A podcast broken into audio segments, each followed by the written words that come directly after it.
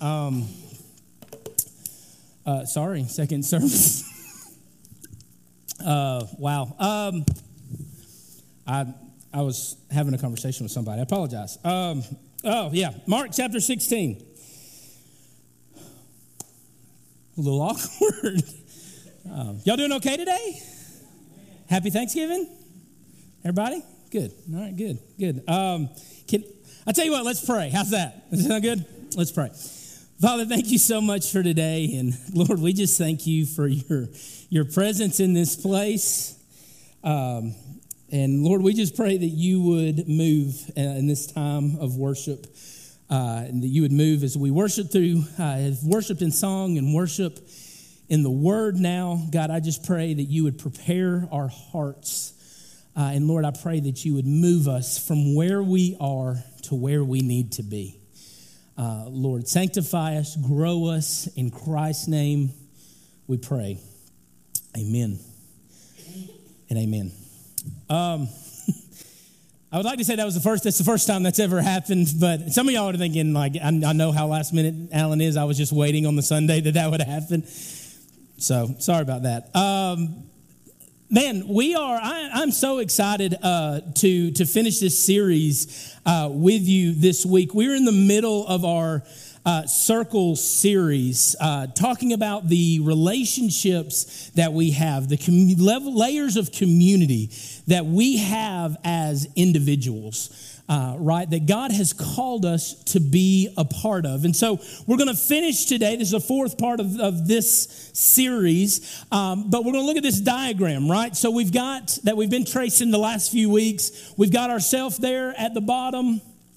There we are, right? Uh, we need to be right? Growing, we need to be disciples, followers of Christ. But in doing that, God has called us to make a difference in different layers of community. The most immediate difference that we are called to make in in discipleship is in our families. And so the innermost circle that God has called us to as believers is our families.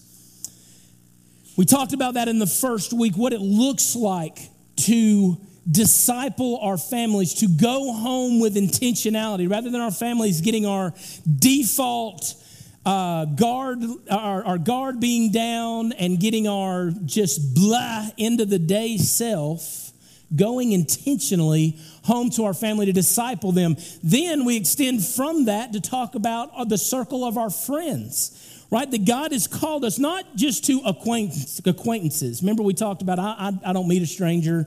Like, I, I have a lot of friends. Um, but these are people that are in the inner circle of your life, people that speak into your life.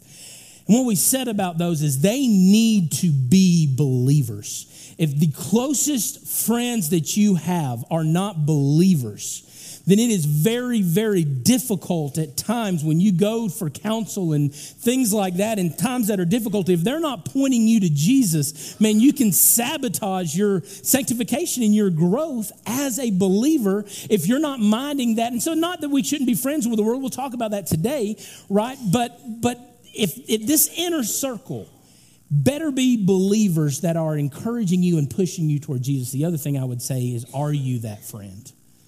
Are you in those inner circles in people's lives that are pushing people? When they come to you, they come to you because they know that their negative worldly emotions will be vindicated and they'll feel better about themselves, or they'll be pointed to Jesus, right? Are we those kind of people? Then the next, there's a fly on the screen. Uh, Uh, then the next circle is the church, right? These are not mutually exclusive. I hope that your family uh, part of your family is your friends. That fly is right in the center of that circle. Uh, some, so I hope that your friends are in your family. I hope that some of your friends are in this church, right? But the intentional community of believers that God has placed you in to grow and to thrive, to be held accountable and to be pushed toward Jesus. The church, the activity and the vision of the church, right? It should revolve around evangelism and discipleship. And so, what we've done is we've wanted to give you handlebars in all those areas.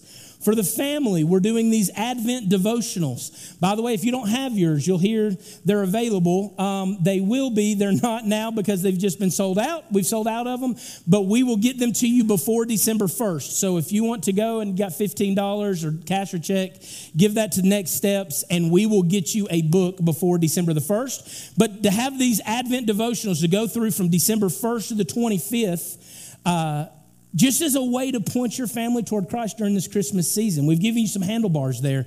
Uh, for, the, for your friends, right? The handlebar of community is the church. We hope that you would find meaningful relationships with people in the church, that you would look within there to find meaningful connection in the church, right? We have home groups, we have mission, uh, or we have uh, ministry teams, we have all these different things that God has placed in our life, men's and women's group, to push us through this process of sanctification. But all of these circles, are what God uses in our lives to ultimately bring us to the final circle that we're going to talk about today. It's the circle of the world, right? There's a reason why when you were saved, you weren't immediately plucked out of existence. There's a reason that if, if the point of your life was to accept Christ as Lord and Savior, then the most reasonable place for you to end your existence was once you made the decision to follow Jesus as Lord and Savior. That's the point, right? No, we're still in this world. And so, what is it that God has for us as we use all the circles in our life and we leverage those things for eternal purposes. Just like we have different families, we have different friend groups, we have different churches that we attend. Every believer's interaction with the world is unique and different. When you go to your workplace, you are interacting with people that I may never have the opportunity to influence. If you're counting on the pastor to be the influencer of the community of the world, then I'm never going that those people will never hear the gospel because you're waiting on the pastor or a staff person or a, a home group leader in to do those things. But God has called each and every one of us who have received the gospel to bring the gospel in the world in the levels in which we interact with it. This is my calling and this is your calling. Um, I, I think I've said this before, but it meant a whole lot to me. It is not my calling. It is not my calling as pastor to reach this community for Jesus. That's not my job as pastor. My job as pastor is to train and equip the church for the work of reaching this community with the gospel. It's my job as a believer, just like you, to reach this community. It's who I am in Christ, not who I am positionally in this church that has called me to be to, to reach this community. Uh, we are level in that. God has given all of us equal mission in that, right? And so, how are we engaging? We follow the example of Christ as we look at his engagement with the world right? We said you can have the wrong friends, but you better have the wrong friends for the right reasons. Do you have those friends in your life because you like what they give you in this world? Or do you have these friends so that you can engage them with the gospel and reach them for the glory of God? If you're not engaging with the world for the right reasons, then you're going to be influenced by the world. Then you're going to be in the world and of the world, right? And so, what did we say in our in, in the second week? We said if you you can have the wrong friends for the right reasons. But if you're going to have the wrong friends for the right reasons, you better have saved friends that are closer. That's what we see in Jesus, the nucleus of the disciples. Jesus would go and he would spend time in the world engaging with the wrong types of people, but he was always doing it to reach them. He was always doing it to share with them, not to partake with them in their sin. As we engage in the world, we follow, we follow Christ. And the first thing that we follow is Christ's command. So, Mark chapter 16, Christ clearly gives us the command to follow. It says in verse 14, afterward, he appeared to the eleven themselves as they were reclining at the table, the eleven being the, the apostles. And he rebuked them for their unbelief and the hardness of their heart because they had not believed those who saw him after he had risen. Three different reports had come to them that Jesus was alive. Jesus was no longer dead, he was alive. From Mary, from the ladies that uh, came to the tomb, and from the two men that walked from Emmaus, and maybe even more, had told them, Hey, Jesus is risen. And they didn't believe him. So Jesus first dealt with their unbelief. Why did he deal with the unbelief? Because if they didn't have faith, they were not going to succeed at the next chapter that God was calling them to. If they didn't have faith, it was going to require incredible faith to do what Jesus was about to call them and command them to do.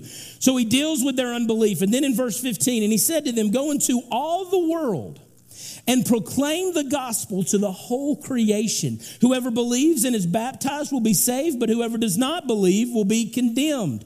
What we see here is Mark is summarizing the Great Commission. He's summarizing what Jesus said. Well, hang on now. Jesus, you said that he went into the upper room. He, or he went into this room and he appeared to the disciples and he's telling them now the Great Commission, what's going on here. Well, Mount Mark is doing something that he's famous for. Mark, there are some people that can say a lot with a little. All right. I admire those people. I am the opposite of that. I usually say a little and I use a lot of words to accomplish whatever I'm saying, right? There are people that can say a little with a lot. Mark is the shortest of the gospel accounts by quite a large margin.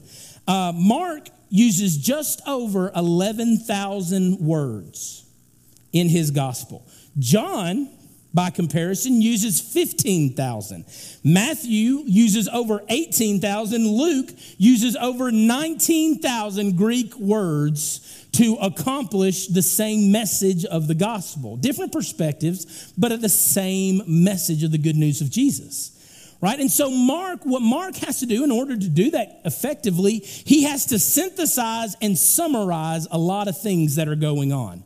And so, when we went through the book of Mark, remember we saw that they weren't always in chronological order, but Jesus' teachings were grouped together, his miracles were grouped together, all to accomplish a certain purpose. So listen to what he said. So he, he shows up in the room, right, reclining. He rebukes them. And then we have this word that he tells them, which we believe to be a summarization of Matthew 19 and 20, Matthew 28, 19 and 20, the Great Commission. And then listen to verse 19. So then the Lord Jesus, after he had spoken to them, was taken up into heaven and sat down at the right hand of God. And they went out and they preached everywhere while the Lord worked with them and confirmed the message by accompanying signs. So it took a total of six verses for Luke to sum up the entire 40 day period that Jesus, from Jesus' death and resurrection, from his resurrection until his ascension, when he went up into heaven, there was a 40 day period there. So it looks like when we read Mark, this is one event that he says, hey, go take the gospel everywhere. And then he immediately beams up from the room. He ascends into heaven. That's not what's happening. He's summarizing and he's smashing it all together to give the theme of the 40 days that Jesus would spend with his disciples. He uses six verses to do this. Matthew, by comparison, uses 20 verses. Luke uses 52 verses and then eight more, so 60 total verses in Acts, Luke uses. John uses 56 verses and two whole chapters to sum up what Mark does in six verses. Okay? So that's what's happening here. It's why it seems different. But what is he telling them?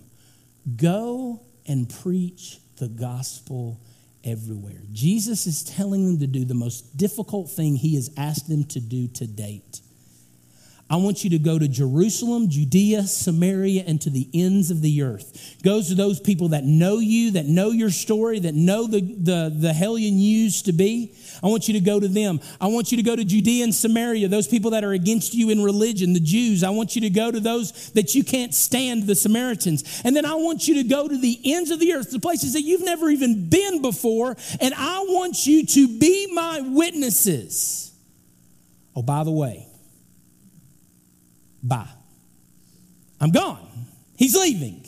So, for 40 days, Mark sums up what he tells the disciples in six verses. He tells them, Preach the gospel everywhere. You know, I bet you can recall the last, if you have a loved one or a dear friend, cherished friend that has passed away, I bet you can recall the last conversation you had with them. If they knew that they were dying. I'm sure you had a very meaningful conversation as they knew they were sharing what could be the last words that they share. But even, even if it wasn't, even in, that, in the case that it wasn't, I, I, I can, I'm sure you can recall the final words. You know why? Because final words are important, they're intentional. Matthew and Mark says the most important takeaway from the 40 days that Jesus spent with us as he was training us what the New Testament church would look like without his physical presence was go everywhere and preach the gospel to all creation. It's the one thing he said. I can relate to that. I can relate to that because many of you call me your preacher. I don't hate that terminology because I know what you mean by that. Um, but I prefer shepherd, pastor. I, I prefer that because, I, and I know some of y'all are joking when you say this, but I, I, really do think some of you might actually believe I only work. I've heard people say, oh, it'd be nice to work one hour a week. That'd be awesome, you know. And I know some of y'all are tongue in cheek about that, and some of y'all see me in the community know it's not that. But ultimately, what y'all see is every single week the most important part of my job, which is sharing God's word, right? Getting God's word uh, and, and marinating on it, spending time in it, and then delivering God's word to his people, right? Through the direction of the Holy Spirit. I'm the preacher. And dadgummit, if there is one thing that a preacher should do, it's that when the songs are done singing and the prayers have been prayed and the lights come on, the preacher better be in this pulpit.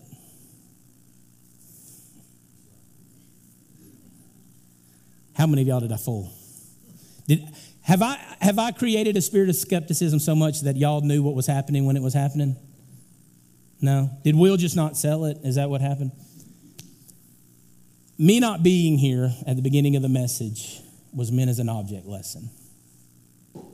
there's one thing that a preacher should do, he should preach. It's in the name, right? He should preach. He better be there, he better be there on time. Be ready to go. Certainly not running in thinking he has more important things to do. And I think about that awkwardness that we felt, that palpable awkwardness of, hey, the preacher's supposed to be here and he's not right?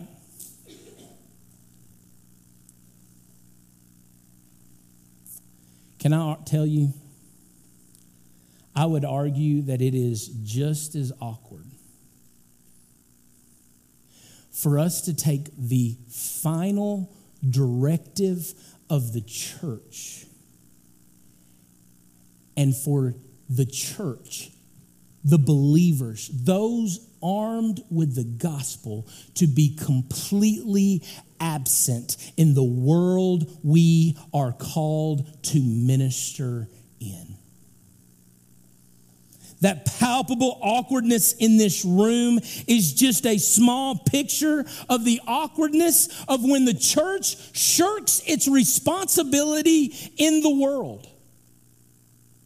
And so the world just does life without the church And the only time they hear from the church is when the church is appalled at their worldly behavior because we were silent in the first place. The one thing Jesus left with his disciples share the gospel, preach the gospel to all creation. And when that's not followed, it's awkward. It's awkward.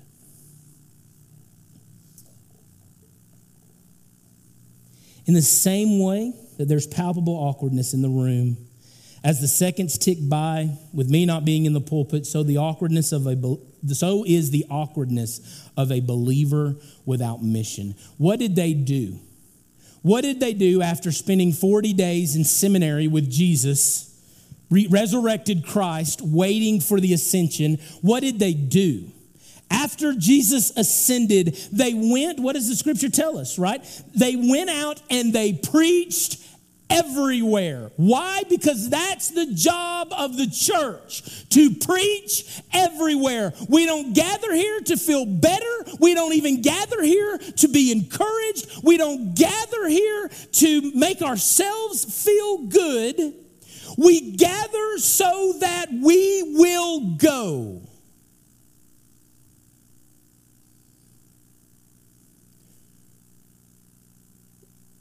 It's evangelism the gospel. And at a certain point, regardless of how you feel when you leave on a given Sunday, if that doesn't make its way to your hands and feet, then I would argue that you really haven't spent time with Jesus. Instead, you've gathered from his word the same thing that you could get from a life coach, from a motivational speaker but it is the gospel that brings transformation. It's the gospel that brings change. But we don't just follow his commands. Jesus didn't just say, Hey, I don't want y'all to do this. I know y'all haven't seen me do this, but I want you to do this. No, we don't just follow his example, right? We don't just follow his, his commands, we follow his conduct as well. We follow Christ's conduct. Jesus, by the way he lived his life, set an example for us of how to engage the world. Look at Luke chapter 15. Luke chapter 15, beginning in verse 1.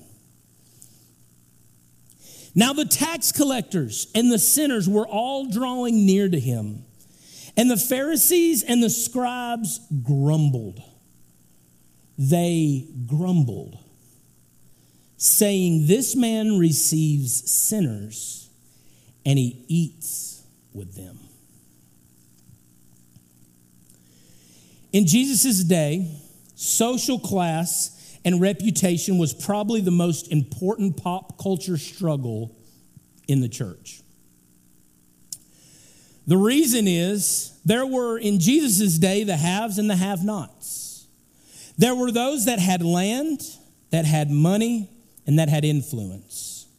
And then there were those that would have to sell their body, sell their, uh, their work, sell everything that they had, sell themselves out as slaves in order to provide for their families. And there really wasn't much of a middle ground. You were either a peasant serving out indentured servitude to try to make a way for your family to somehow climb this inclim- unclimbable social ladder, or you were at the top of the ladder. And so it became very, very important that people would try to put their best foot forward, that they would understand that you had arrived socially. The whole premise of parables, like the wedding feast, that Jesus would tell presupposed of a wedding host who would invite the most important people first. And if the most important people declined, then he would invite the second most important, and then the third, and then at a certain point, he'd just invite anybody because we wanted to be a big party, right? But that's, that was the way things went. It was all about reputation, it was all about putting the best foot forward. There is much in the New Testament and that Christ specifically addresses about showing partiality and preferential treatment of others. That we are not to show partiality or to reserve the best seat in the house for the most important person. This is why this was important. And so, in this context, the religious rulers of the day are expecting to get the invites to all of Jesus' parties. He's the Messiah, so he should invite me. He's a religious rabbi at best, and maybe he should invite me. But when they began to see him dining with the tax collectors and the sinners, they couldn't accept this type of Messiah. This was not the only time he did this. In Luke chapter 5, we hear Levi's story, right? Ma- uh, Matthew the tax collector. We read this just a few weeks ago. Luke 5, 31 through 32. And Jesus answered them, right? He, he, invite, he calls Levi to follow him. And Levi follows him, and he has a large banquet at his house, and invites all of his lost tax collector friends. And guess what the Pharisees do? They grumble again. He's eating with sinners. What a dummy. He can't be the Messiah. He would invite me, not them. And how does Jesus answer? Those who are well have no need of a physician, but those who are sick. I have not come to call the righteous, but sinners to repentance. Jesus engaged the tax collectors and the sinners. In fact, the words were synonymous in Zacchaeus' story. Zacchaeus was a wee little man, and a wee little man was he, and he climbed up in a sycamore tree because why? The Lord he wanted to see. And as the Savior passed that way, he looked up in the tree and he said, Zacchaeus, you come down because I'm going to your house today. Guess what the Pharisees did? Oh, they grumbled. He's eating again with sinners. You know what Jesus tells them? The Son of Man has come to seek and to save the lost. We see Jesus' conduct to the world. He wasn't hanging out with those people so that he could get kickbacks from all of the profits they made off Rome. He wasn't there because of the, the, the money or the affluence to fund his ministry. In fact, when Jesus showed up, people like Zacchaeus and Matthew gave away everything that they had accumulated, gave it all away. No, but he had the wrong friends for the right reasons. The sinful trap of partiality that we miss sometimes is that in looking down our noses at the neediness of others, we miss our own desperate state. What makes Jesus different than the Pharisees and the tax collectors is the Pharisees were so galvanized against those less than them that they missed the gospel. They missed the fact that it is amazing grace, how sweet the sound that doesn't save a wretch like you, you, you, you, and you, but that saves a wretch like me. Any attitude or accomplishment that would cause us to reach a level in which we would be inclined to show partiality, mostly, usually, and by putting ourselves higher than another person, is a sinful practice. Is us losing the perspective of God and how he views our sin. The gospel found me as a wretch, as someone who could in no way pay back all of his debt. But Jesus saved me anyway.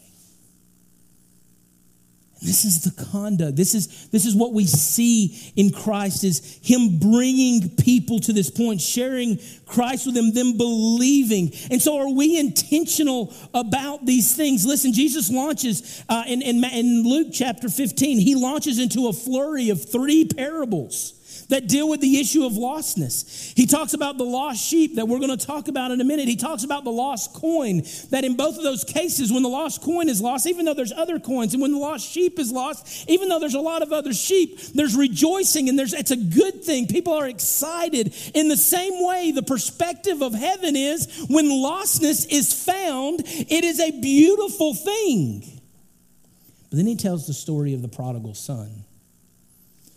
And the prodigal son story hit different. Because while the people could relate the prodigal son to all those Gentiles that were going off and living riotously, had no business, they were, they were taking their inheritance and running. The father responded in a very specific way to them. Remember what happened? The father was watching and he saw his son from a long way off. And once the son got to the end of himself and came back, the father ran to the son. Didn't say, You can come meet me on this porch. Ran to the son, embraced him, put a ring and a robe on him, and told and, and threw a party for him. My son was lost. Now he is found. This is the perspective of heaven. But there was another brother, the older brother. While everybody's partying, while everyone's feasting, where's the older brother? He's grumbling. He's brooding. How dare this Johnny come lately, this manipulator of your grace, how dare he get a celebration that's greater than mine? Do you know where that landed him? Outside the party. You know what Jesus is communicating by the prodigal son?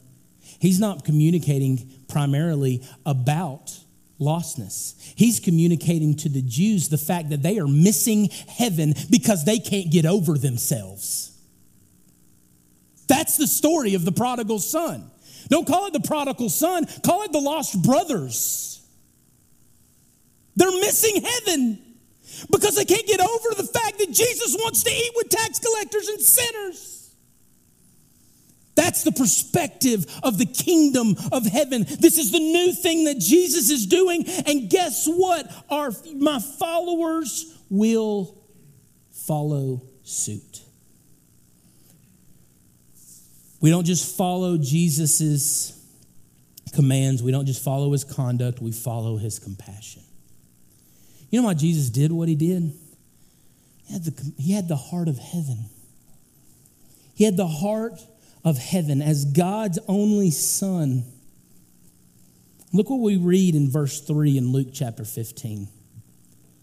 So he told them this parable What man of you, having a hundred sheep, if he's lost one of them, does not leave the 99 in the open country and go after the one that is lost until he finds it? And when he has found it, he lays it on his shoulders, rejoicing. There is joy that is found. And when he comes home, he calls together his friends and his neighbors and he says to them, Rejoice with me, for I have found my sheep that was lost. It's the most important thing to me right now. And join me in fellowship and joy. Just so I tell you, there will be more joy in heaven over one sinner who repents than over 99 righteous persons who need no repentance. Do you know what the heart of heaven is? One more. And when that one is reached, you know what the heart of heaven is? One more. And then one more and then one more. This is what Jesus is modeling to his disciples. This is his heart. But this is what he's inviting his disciples into. If this is the heart of the king, it should be the heart of everyone who claims citizenship in heaven.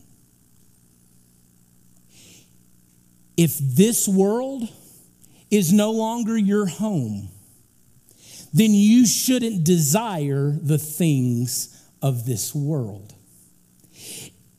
If our perspective is not the perspective of heaven, then we need to be careful how we claim citizenship in heaven.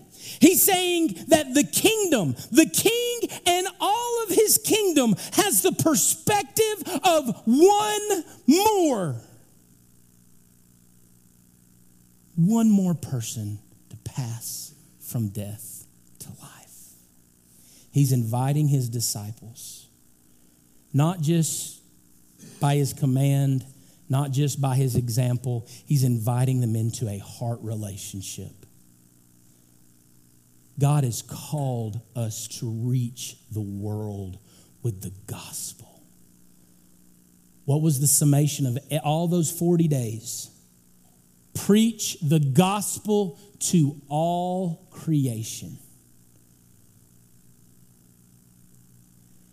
May we be so moved by what Christ has done in us that we crave as citizens of heaven, not to indulge in the passing pleasures of this world, but to enjoy in the righteous joy and fellowship in feasting in finding one more.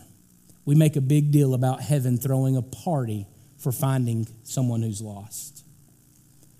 What I would, what I would argue is that should be the perspective of the church as well. It should be the single most important thing that we do what Christ has called us to as his church. It's discipleship and evangelism.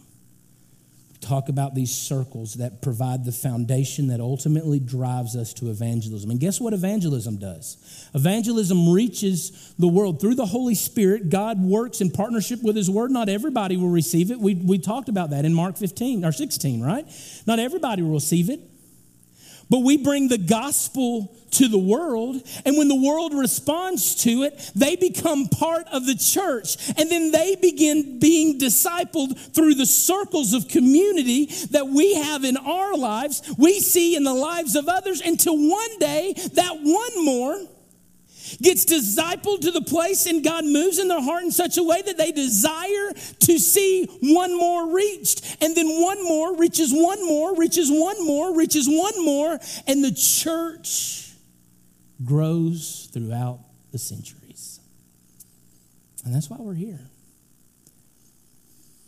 If you are thankful that you were the target of heaven at some point in your life, you were the lost sheep that heaven sought through the obedience of a follower of Jesus.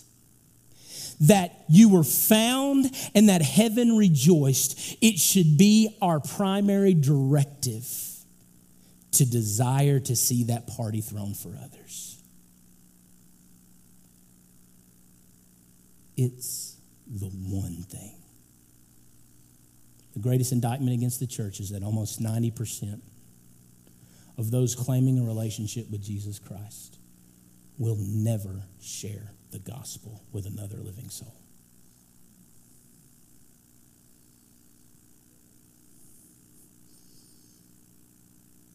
God has called us out of this world to make a difference in this world. If you claim that citizenship, that's not something that comes from within you. That's something that comes from God alone.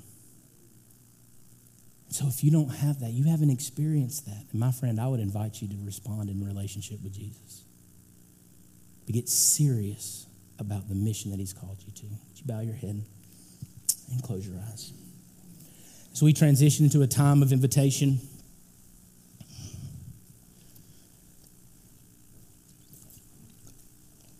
If you're here today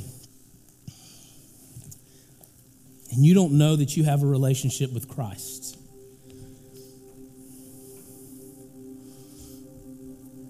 want you to know that you're the target of heaven. I want, I want nothing more. As someone who is just a fellow wretch that has been found, I want, no, I'm just a dumb sheep that's went astray my own way in my own time, but I've been brought near by Jesus. I want you to respond to that same message today. Would you come today? Would you surrender your life to Jesus? Maybe for the first time. Would you ask Him to change your heart from the inside out? Listen, you are powerless to change yourself. And so, if you're waiting for some magical, mystical, intangible day that you'll have your whole act together before you come to Jesus, my friend, you will never reach Jesus. It just won't happen. You don't change you, God does. The finished work of Jesus he accomplished perfection for you because you couldn't help yourself. I couldn't help myself. So if you need to respond to that message of the gospel today, and I'd invite you to come. Invite you to come. And this is my promise to you that heaven and this local body of believers will rejoice. Will rejoice in seeing you pass from death in your sins to new life in Christ. If that's you, man, please don't leave without doing business with the Lord. In just a moment, I'm going to say amen after I pray, and you can respond. You can find me, I'll be at the front. I would love to talk to you about how you can know that you have a relationship with Jesus. But maybe you're in here and, and maybe, maybe your toes are just stomped. Maybe it's time that you respond to the gospel that changed you. There may be people that God's laying on your light, on your heart right now, individual names right now that you need to come and you need to spend time at this altar. You need to intercede and pray for that God would use you in a powerful way to bring the message of the gospel to them this week. Maybe before the sun sets today, that God would call you to speak to them, to share with them the hope that's found in the gospel. It's the one thing.